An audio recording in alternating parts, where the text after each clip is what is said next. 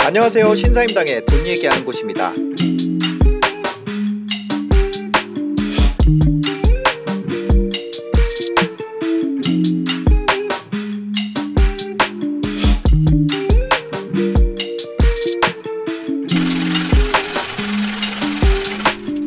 지금 버티는 사람은 네. 하락되면 얼 너무 진짜 어, 제가 좀 심한 표현으로 황금 밭이 그냥 펼쳐지는 거죠. 어. 규제 다 풀어져 있죠. 양도세 면제 받죠. 뭐 네. 심지어는 취득세 면제까지 받을 수 어. 있어요. 지금은 뭐 취득세 중과 안 한다고 해서 막 인기 좋잖아요. 네. 취득세 면제도 생기고. 맞아. 옛날에 오피스텔 취득세 비싸다고 안 샀는데. 네. 맞잖아요. 그렇죠. 그죠? 예. 4 4.6% 내면은 야 네. 이게 뭐 그래서 오피스텔도 나중에 어. 이 아파트 시장이 침체되고 네. 취득세 중과되는 거 다 없어지잖아요. 네. 그럼 이제 오피스텔이 갑자기 다시 이제 제자리로 돌아오는 거죠. 다 사이클이 있네요. 네. 진짜. 그러네.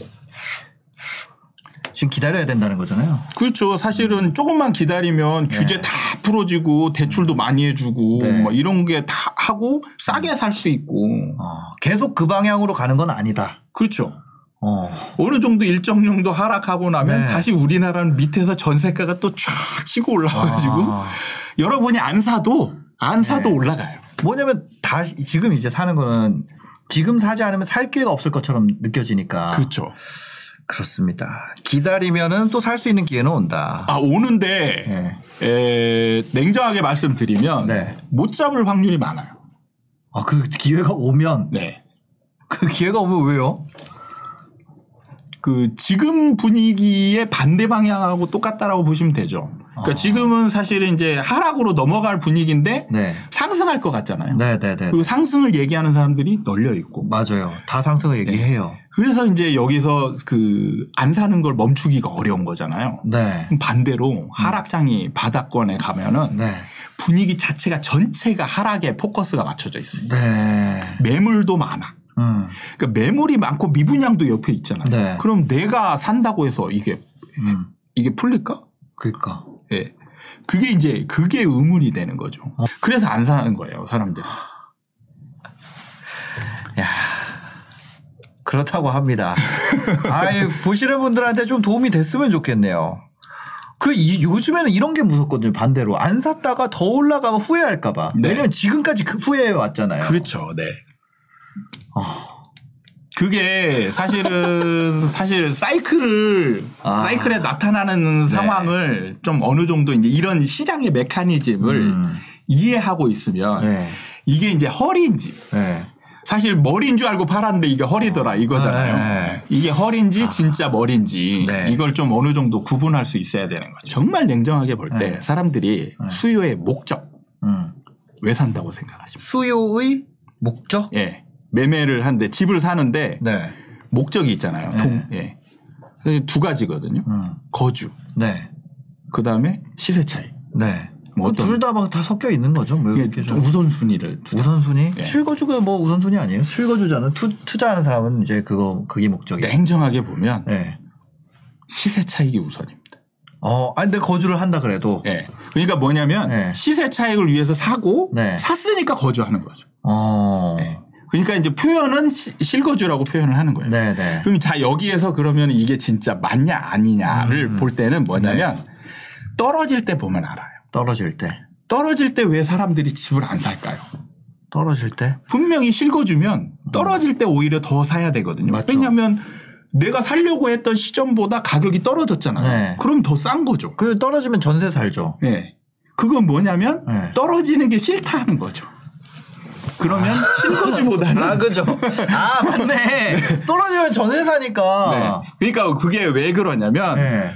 우리나라에만 있는 이 전세라는 제도 때문에 그래요. 음. 자, 거주는 무조건 필수품이기 때문에 거주는 필요하잖아요. 필요하죠. 예, 그러면 이거를 임대로 가냐 매매로 가냐의 선택 상황인데 선택이죠. 떨어질 때는 음.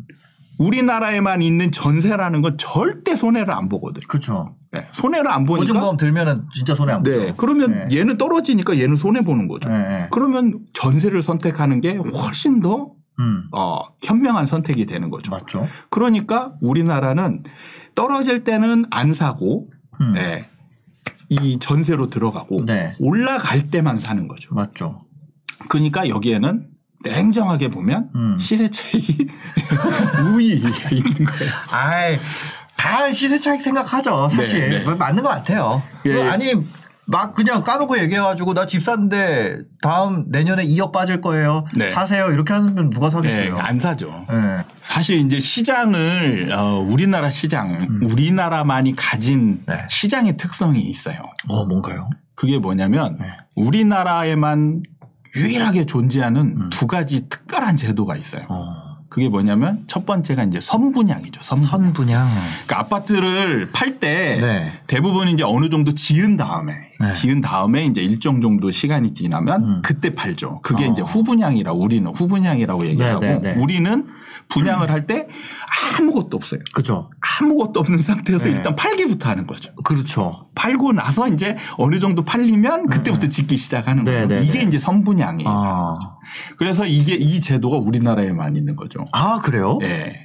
네네. 그리고 이제 두 번째가 바로 전세라는 상품이잖아요. 음, 아 선분양 전세는 우리나라만 있다는 얘기는 몇 네, 번 네, 들어봤는데 선분양은 우리나라만 그런지는 몰랐어요. 그렇죠. 아. 거의 우리나라 시장은 부동산 네. 시장은 거의 그 메커니즘이 그냥 자, 거의 보면 자동으로 아. 돌아가는 시스템에 가까워요. 네. 선분양이라는 네, 게 네, 있기 네. 때문에 예, 이 선분양 제도 때문에 생기는 거고 그 다음에 전세라는 네. 또 특별한 제도가 밑에서 받쳐주기 때문에 생기는 거예요.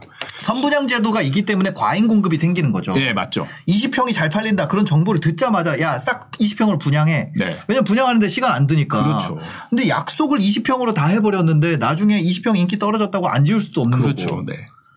아, 그러니까 보면은 이게 선분양제도 아파트만 적용되는 게 아니고 네. 일반 이제 다른 부동산들이 있죠. 음. 옛날에 분양용 호텔 네네네. 한참 인기 좋을 때막 아. 피 붙으면서 난리 났잖아요. 네네네. 그러면 이때 선분양 제도니까 어. 막 분양하는 거죠. 네네네. 막 분양하면 분양하는 당시에는 사람들이 모르죠. 네, 네. 모르고 막 사는 거예요. 네. 그러면 그, 그 수요가 늘어나는 것 때문에 피가 붙고 막 올라가죠. 네네. 근데 얘가 이제 입주하면서 시작하면 갑자기 느닷없이 공급 과잉이 확 어. 됐다는 거죠. 네, 네. 그 전까지는 어. 계속 고급 부족을 얘기하다가 네. 갑자기 공급 과잉이 오는 거예요. 어. 그게 이제 선분양의 예, 그 특징이죠. 맞아요. 분양 이게 마치 물건이 없는 계약인 것 같지만 네. 분양권이라는 게 엄연히 매매가 되잖아요. 그렇죠. 그러니까 이것도 분양권이라는 것도 시장에 너무 많아지면 네. 이거 이게 매매 공급이네요. 네. 이 분양이라는 것 때문에 결국에 오버슈팅과 언더슈팅 그렇죠. 그런 게 나오게 네. 될 수밖에 없는 거고. 네. 아 그러네요. 네. 맞는 것 같아요. 그 실제로 그 시장이 이제 침체되잖아요. 네. 침체돼서 바닥권에 있으면 사람들이 집을 진짜 안 사요. 어. 더 떨어질 거라고 생각하고. 네네네. 근데 이제 이때 음. 전세가 이제 슬금슬금 아. 매매가를 밀어 올리죠. 우린 이게 이제 떨어지는 동안에 사람들은 집을 안 사잖아요. 그럼 네. 전세로 몰려. 음. 그리고 투자자들이 집을 안 사니까 네. 전세 공급은 네, 줄어들어. 투자하는 사람이 없어진 거죠. 네. 그러니까 이제 이게 일정 정도 누적이 되면 네네. 전세가 이제 이렇게 올라가는 거죠. 아. 그래가지고 박근혜 정부 때 그때 이제 전세 난이 생기면서 네. 실제로 사람들의 집을 별로 안 사는데 네. 매매가가 계속 올라가는 거예요. 음. 그걸 몰랐죠 사람들이. 네네네. 이게 문제가 뭐냐면 네. 이 제가 말하는 거를 받아들일 수 있어야 되잖아요. 음. 그죠, 그죠. 받아들일 수 있어야 되는데 네. 음. 그런 준비가 안 된 사람은 받아들이기가 쉽지가 않거든요. 그리고 이제 이게 본인만의 문제가 아닌 거예요. 네. 가족, 예, 결혼한다라면 이제 와이프 그죠, 될 그죠. 사람의 생각도 중요한 거잖아요. 네. 그러면 만약에 이 이제 이 그 후배가 네. 제 의견을 좀 받아들였어요. 네. 근데 와이프는 와이프 될 사람은 아 죽어도 사야 돼. 음. 그럼 이거를 이제 설득해야 되잖아요. 네. 이 과정이 안 되는 거예요. 녹록치가 않다. 예. 그래서 제가 이런 상담을 정말 많이 해봤는데 네. 소용이 없더라. 아. 그래서 그래서 저는 이제 일체 개인 상담을 그러니까. 안 하고 있어요. 오히려 이제 그 그렇게 쉬- 딱 듣고 논리적이어서 산다, 판다 네. 하는 분들 같은 경우는 이미 주택을 갖고 있을 확률이 높죠. 그렇죠. 그런 분들 같은 경우 추가로 살까요? 그, 그게 오히려 대답하기 쉬운 거죠. 예, 아, 추가로 예, 사는 건 기다렸다가 네, 네. 나중에 빠지면 대형 평형을 한번 가져가 보시는 건 어떨까요? 이렇게 얘기할 그렇죠. 수 예, 있는데 예, 예. 아예 무주택인 분들에게는 진짜 답 드리기 어려워요. 빠질 때도 아예 무주택인 분한테 어떻게 얘기할 거예요? 그거를 제가 이제 분양 시장에서 네, 네. 실제로 상담을 수천 명 해봤잖아요. 네, 네, 네. 그때 당시에 2013년, 14년 막 침체기일 때 네, 네. 분양 미분양 난 것들 네. 막 사러 정말 많이 왔어요. 네. 근데 상담을 정말 막 한 2시간, 3시간 상담을 네, 하잖아요. 네. 그러면 그분들은 뭐라 하냐면 음. 잘 들었어. 그러고 가는 거죠. 사라고 계속 얘기를 해도 아, 더 떨어질 거야. 그, 아, 거기서 한 1억 깎으면 그때 어. 나한테 연락해. 어, 맨 바닥에서도 그렇게 얘기한다는 그렇죠. 거잖아요. 완전 바닥에서도. 네. 30% 40% 할인해서 파는데 네. 여기서 더 떨어질 거라고 생각하는 거죠. 아, 그러니까 어려워요. 네. 그 설득이 거의 사실은 어, 저는 불가능에 가깝다 사실은. 마음속에 다 있다는 거죠. 네. 정해져 있는 게 다 있어서 네. 이걸 어, 제가 이제 상담을 해보잖아요. 그러면은 이 마음의 벽이라는 게 딱 느껴집니다. 음. 마음의 벽을 딱 깔고 네. 어, 네가 아무리 열어봐라. 나 어. 얘기가 안 돼. 그래서 실제로 상담하는 분들이 오면 뭐냐면 지금 같은 경우는 A, B 들고 와요. 어떻게요? A 사요, B 사요. 아. 둘 다 사지 마요. 그러면은 이게 이제 계속 도돌이표. 아. 네. 그래도 이거 사는 게 좋지 않을까요? 이거 사지 마세요. 막 얘기하면은 아. 아 그래도 이거 사는 게 좋지 않을까요? 네. 이거 이게 반복이니까. 지금 소형 살 돈으로 좀 기다리면은 더 좋은데 더 좋은 입지에 대형 살 수 있다. 훨씬 네, 그렇게 네. 되죠. 혜택도 훨씬 많고. 어. 그리고 이제 네. 지금 제가 뭐 웬만하면 지금은 다주택자 하지 마라 이렇게 하는데 네, 네, 네. 바닥권에서는 다주택자 해도 돼요. 네. 양도세 양도세 막 면제 막 이런 거 널리잖아요. 음. 그러니까요. 그런 거 막 수십 개 돈 있는 대로 모아놨다가 네. 살수 있으면 이때 수십 개 사는 거. 그러니까 913 이전에 샀던 사람들은 지금 2018년 9월 13일 이전에 산 사람들은 네. 그 임대사업자 등록해 놓잖아요. 대출 규제도 없어요. 네. 그 다주택자는. 그죠. 그리고 그 팔 때 다주택이라도 임사 등록했던 거는 양도세 중과 배제예요. 네. 그렇죠. 예. 그런 거를 잡을 수 있는 데가 온다는 거 아니에요. 그렇죠. 다시. 예. 근데 913 이후에 산 분들은 이게 안 되잖아요. 예. 아, 그러니까. 그러니까 이 메커니즘을 잘 이해하고 있으면 정부 네. 정책도 뭐가 나올지 음. 대략 구체적으로는 모를 수 있지만 네. 대략적으로 뭐가 나올지는 대략 알거든요. 또 언제 풀어지는지도 알고. 아. 네네네. 그러면 이런 거를 예상을 해놨다가 아 그러면 나는 이럴 때 네. 예, 준비해놨다가 이럴 때 사는 게 훨씬 더 좋겠구나. 네. 지금 이미, 이미 포지션이 많으신 분들 같은 경우는 지금부터 좀 총알을 모으는 게 더 낫겠다. 그렇죠. 그 의견을 네. 확실히 드릴 수 있겠네요. 네. 내가 이미 뭐 과거에 이제 투자를 해서 많이 오르신 분들 같은 경우는 지금 에 더 사는 것보다는 그렇죠. 정리를 네. 좀 해서 네, 현금 네, 네. 확보하거나 어. 예. 만약 현금 흐름이 좋으신 분 같은 경우는 그냥 이 더 들어온 돈 가지고 부동산 파티킹 하는 것보다는 네. 차라리 요거를 기다렸다가 어 다음 사이클에 한 번 더 이렇게 뭉치는 그런 식으로 그 오히려 투자하는 사람을 얘기하는 건- 건 쉬운 것 같아요. 그렇죠. 예, 알아 알아듣기. 예, 근데 아예 안 하는 분들은 하락한다는 얘기도 드리기 어렵고 네. 상승한다는 얘기도 드리기 어려운 게 맞는 것 같아요. 네 맞습니다. 예. 이제 이번 상승장에서 네. 그럼 근 10년 동안 그렇죠. 소형 위주로만 분양이 됐어요. 어. 소형 위주로만. 네. 지금 신축 아파트들은 어. 대형 평형이 없어요. 그래서 이제 사람들이 희소 때 희소 가치 때문에 네. 이제 대형 평형으로 이제 서서히 이 음. 인기가 이제 넘어가는 중이거든요. 네네네. 자 여기서 이제 미분양이 중요한 거는 여기에서도 중요한 게. 미분양. 네. 네. 자 이제 미분양이 앞으로 나는 미분양이 네. 어떤 평형대가 미분양이 날까요? 아 소형을 많이 지으니까 소형에서 나겠죠. 그렇죠. 예. 지금 많으니까 예, 확률도 더 높은 어떤. 분들은 인기만 따져가지고 네. 대형 평형의 미분양이 날 거다. 아 이렇게 말씀하시는 분들인데 네. 이분들도 이제 전제가 잘못된 거예요. 음. 뭐냐면 똑같이 분양하면 똑같은 수로 분양하면 네. 그리고 가격이 이 평형 뭐 이제 그 평형대에 맞게 네네네. 똑같은 가격이면 사실 대형이 미분양이 날 음. 확률이 높죠. 비싸니까. 예. 근데 지금 지금 분양하는 거는 음. 소형보다 대형이 일단 평 그 평당가도 좀 싸고 네. 그 다음에 어 수가 월등하게 적죠. 네네. 그러니까 미분양이 안 나는 거예요. 그냥 30평형 단일 단지로 지어버리는 경우도 그렇죠. 있더라고요. 아예 없는 예, 거예요. 예. 네. 그러니까 미분양이 생기는 거는 무조건 중소형 쪽에 생기게 돼 있어요. 음, 미분양이. 그거를 계속 지으니까. 네. 네. 그럼 이게 이제 미분양이 누적될 거 아니에요. 네네. 분양이 시장 일반 시장에 그 침체 상황을 미치잖아요. 네. 그러면 자 보시면 분양 시장에서는 이미 음. 대형 평형은 좋은 물건이 되고 아, 대형 평형은 피가 붙어 있고. 그렇죠. 아, 소형 평형은 미분양이 나. 미분양이 나 있는 거죠. 맞아.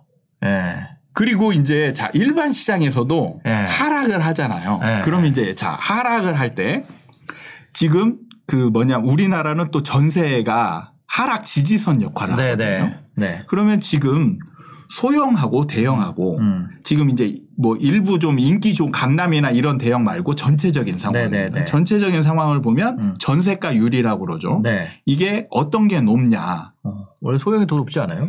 소형이 매매가가 훨씬 많이 뛰었기 때문에 아. 전세가랑 매매가 갭이 더 많이 벌어져 있어요. 아, 소형이 더 벌어져 있구나. 그렇죠.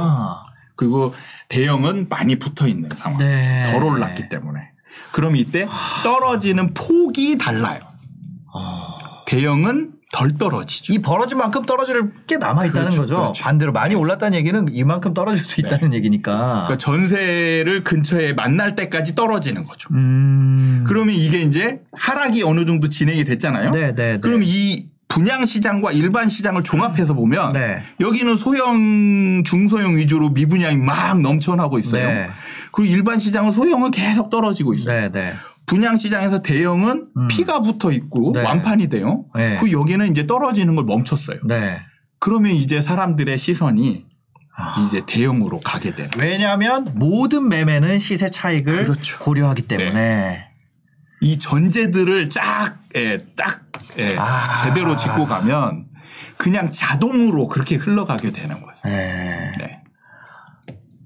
네. 그래서 실제로 댓글 뭐 달렸었는지 아세요? 뭐다 이재명 닮아서 하락한다고 얘기한다.